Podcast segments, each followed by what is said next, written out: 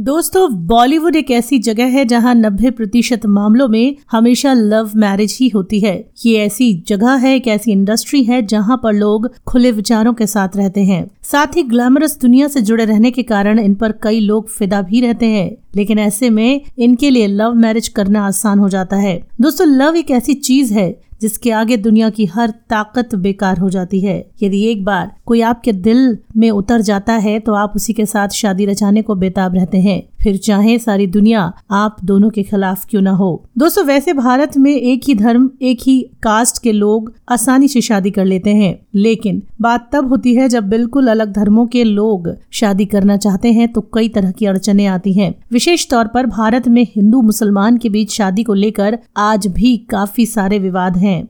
काफ़ी अड़चने भी आती हैं। विशेष तौर पर जब भारत में हिंदू मुस्लिम की शादी की बात होती है तो इसे अच्छा नहीं माना जाता।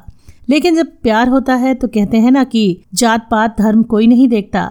ऐसा ही कुछ बॉलीवुड की इन पाँच मुस्लिम अभिनेत्रियों के साथ हुआ, जिन्होंने शादी के लिए एक हिंदू दुल्हे को चुना। तो चलिए एक एक करके इन मुस्लिम अभिनेत्रियों और उनके हिंदू दुल्हों के बारे में जान लेते हैं। नंबर एक, नरगिस और सुनील दत्त। बीते जमाने की मशहूर एक्ट्रेस नरगिस शुरुआत में राज कपूर से प्यार करती थी। हालाँकि उनके शादीशुदा होने की वजह से ये बात आगे नहीं बढ़ पाई। इधर अभिनेता सुनील दत्त का दिल नरगिस पर आ गया। और जल्द ही दोनों का प्यार परवान चढ़ा और उनकी शादी भी हो गई। नरगिस एक मुस्लिम परिवार से थी, जबकि सुनील दत्त एक पंजाबी फैमिली से बिलोंग करते थे।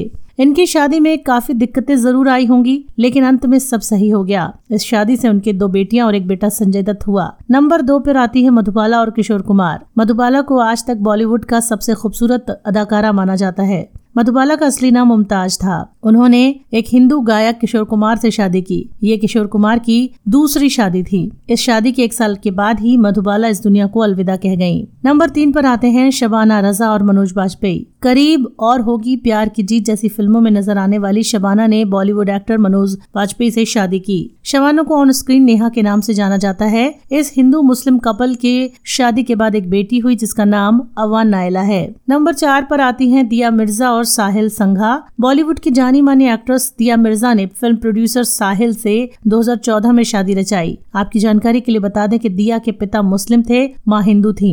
नंबर पाँच पर आती है सोहा अली खान और कुणाल खेमो। सैफ अली खान की बहन सोहा अली खान ने एक्टर कुणाल खेमू से शादी रचाई। मुस्लिम सोहा और हिंदू कुणाल शादी से पहले एक दूसरे के साथ लिव इन रिलेशनशिप में रह चुके हैं। दोस्तों, वीडियो पसंद आए तो एक लाइक कमेंट करके शेयर ज़रूर करें। धन्यवाद।